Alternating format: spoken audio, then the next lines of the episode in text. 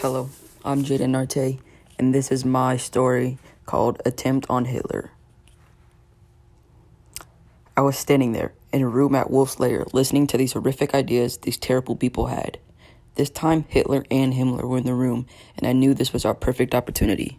My heart was pounding so hard while I stood there, waiting for the phone call, thinking about my wife and kids.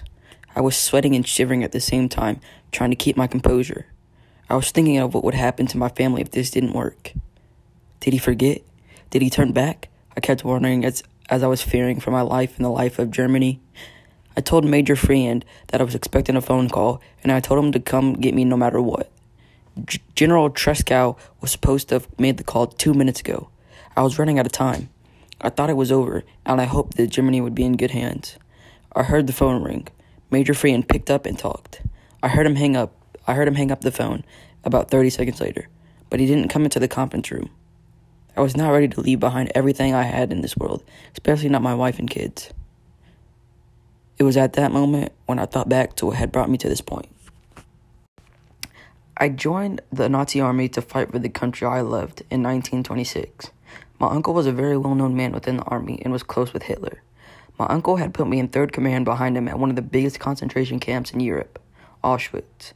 At first, I kept my mouth closed and my opinions to myself because my uncle had convinced me that the terrible things we were doing to these innocent people was for the good of Germany. One day, I was doing my routine daily check on the construction workers building the IG Farben complex. Everything was going smoothly, and then I saw one of my childhood friends. His name was Meyer Kahn. I saw how dirty, exhausted, and beat up he was, and I knew I could no longer hold back. It took me a couple of weeks, but I finally got a chance to speak to one of the head generals of the camp. I spoke my mind, and then, before I left, I called him an arch Mithoren. The only reason I wasn't executed on the spot was because of my uncle, but instead I was demoted to Wehr- Wehrmacht colonel of the t- German 10th Panzer Division in Tunisian North Africa. The Führer's promises of peace and prosperity have fallen by the wayside, leaving in their wake a path of destruction.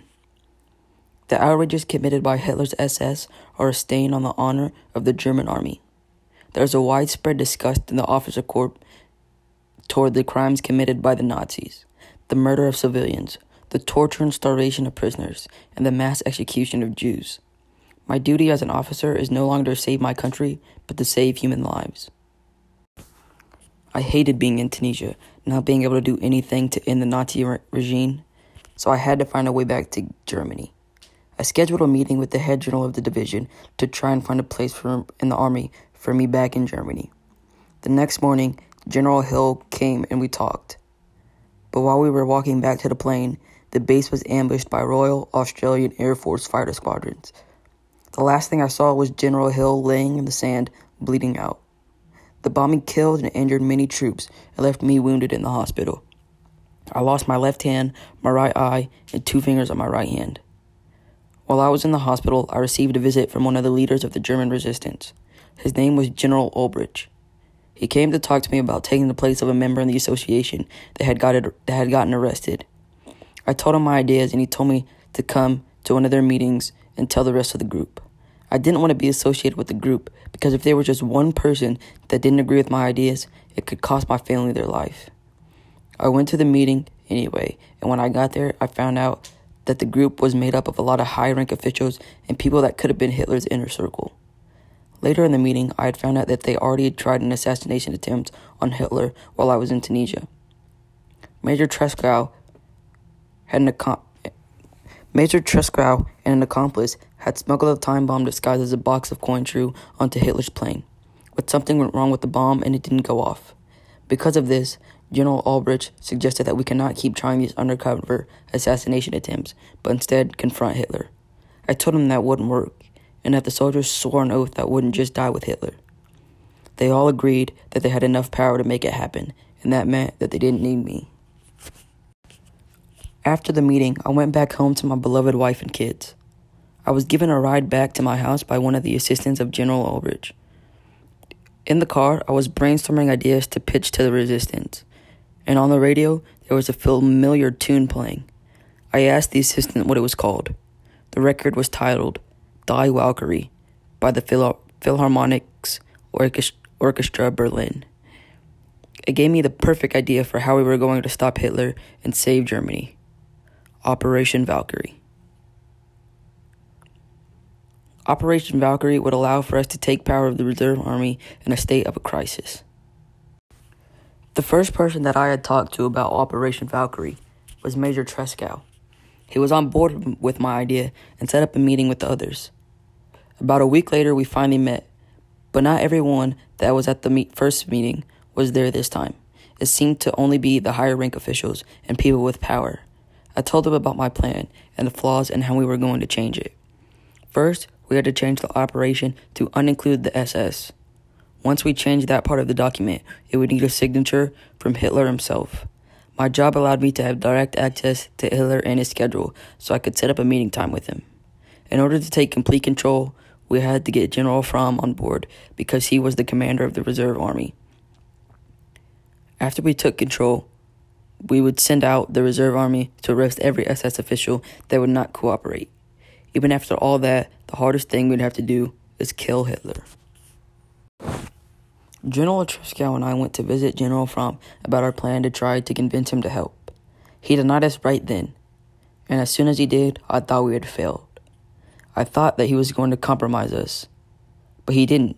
He ha- he hated Hitler too, he just didn't think we'd be able to pull it off, and he didn't have the guts to stand up for what he believed in.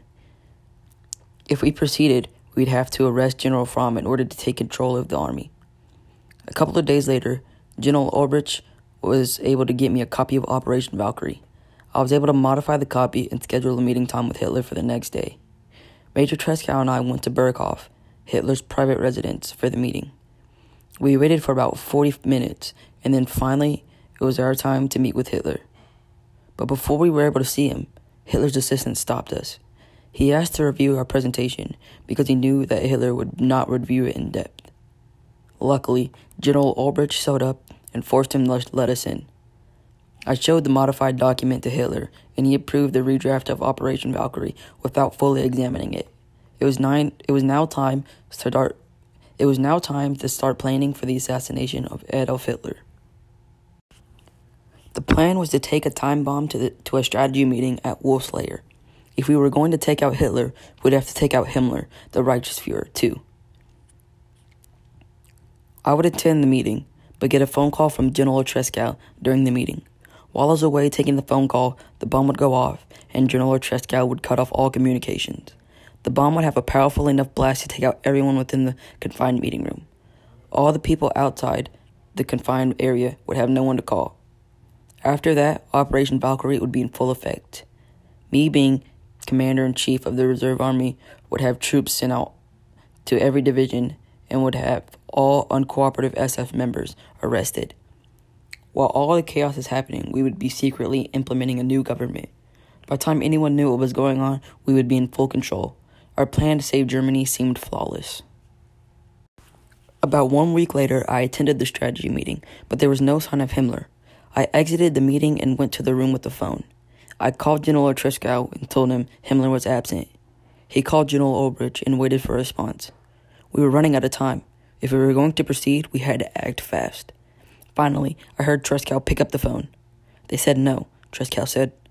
What do you say? I asked. I agree, he confirmed. I went back to, to attend the rest of the meeting.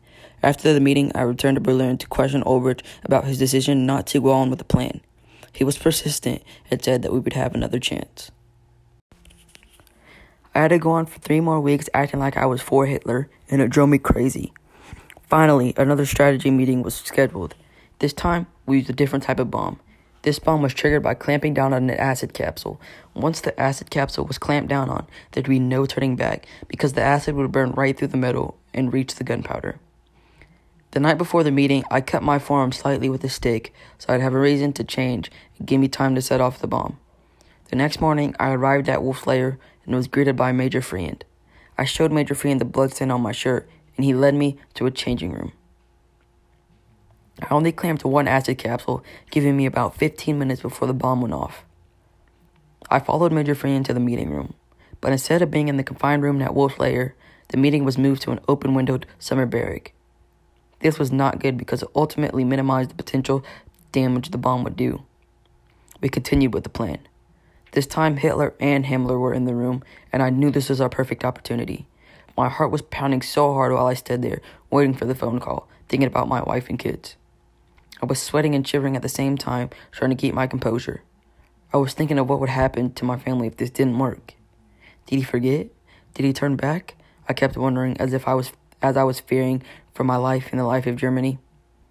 I told Major Freeman that I was expecting a phone call, and I told him to come and get me no matter what. General Tresckow was supposed to have made the call two minutes ago. I was running out of time.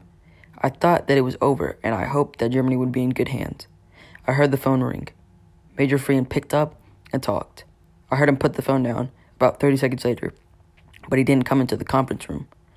I was not ready to leave behind everything I had in this world, especially not my wife and kids. Then, suddenly, Major Freeman tapped me on the shoulder and tells me he, I have a phone call. I walk out of the room to the, into the phone room. I pick up the phone and hang up without saying a word. I walked out of Wolf Lair to the car, and about halfway there, I heard and saw the blast of the bomb. I got to the car and we drove to the airfield. I, immediately, I immediately flew back to Berlin. Operation Valkyrie was now in action.